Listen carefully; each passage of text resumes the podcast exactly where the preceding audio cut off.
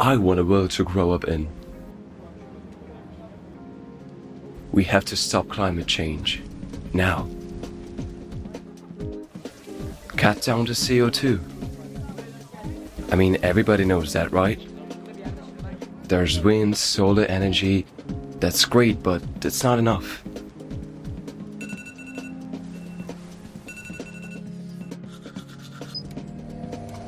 What about all the other stuff? What we eat, what we drink, how we wash, and how we drive? Everything. Life.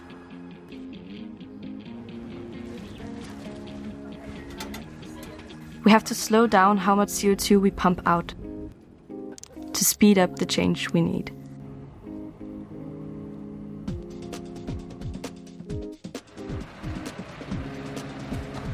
We can change the way that things are made. We can change the way we consume stuff.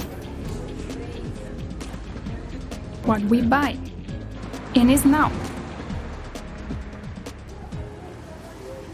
There is so many things we can do to make the change we need happen.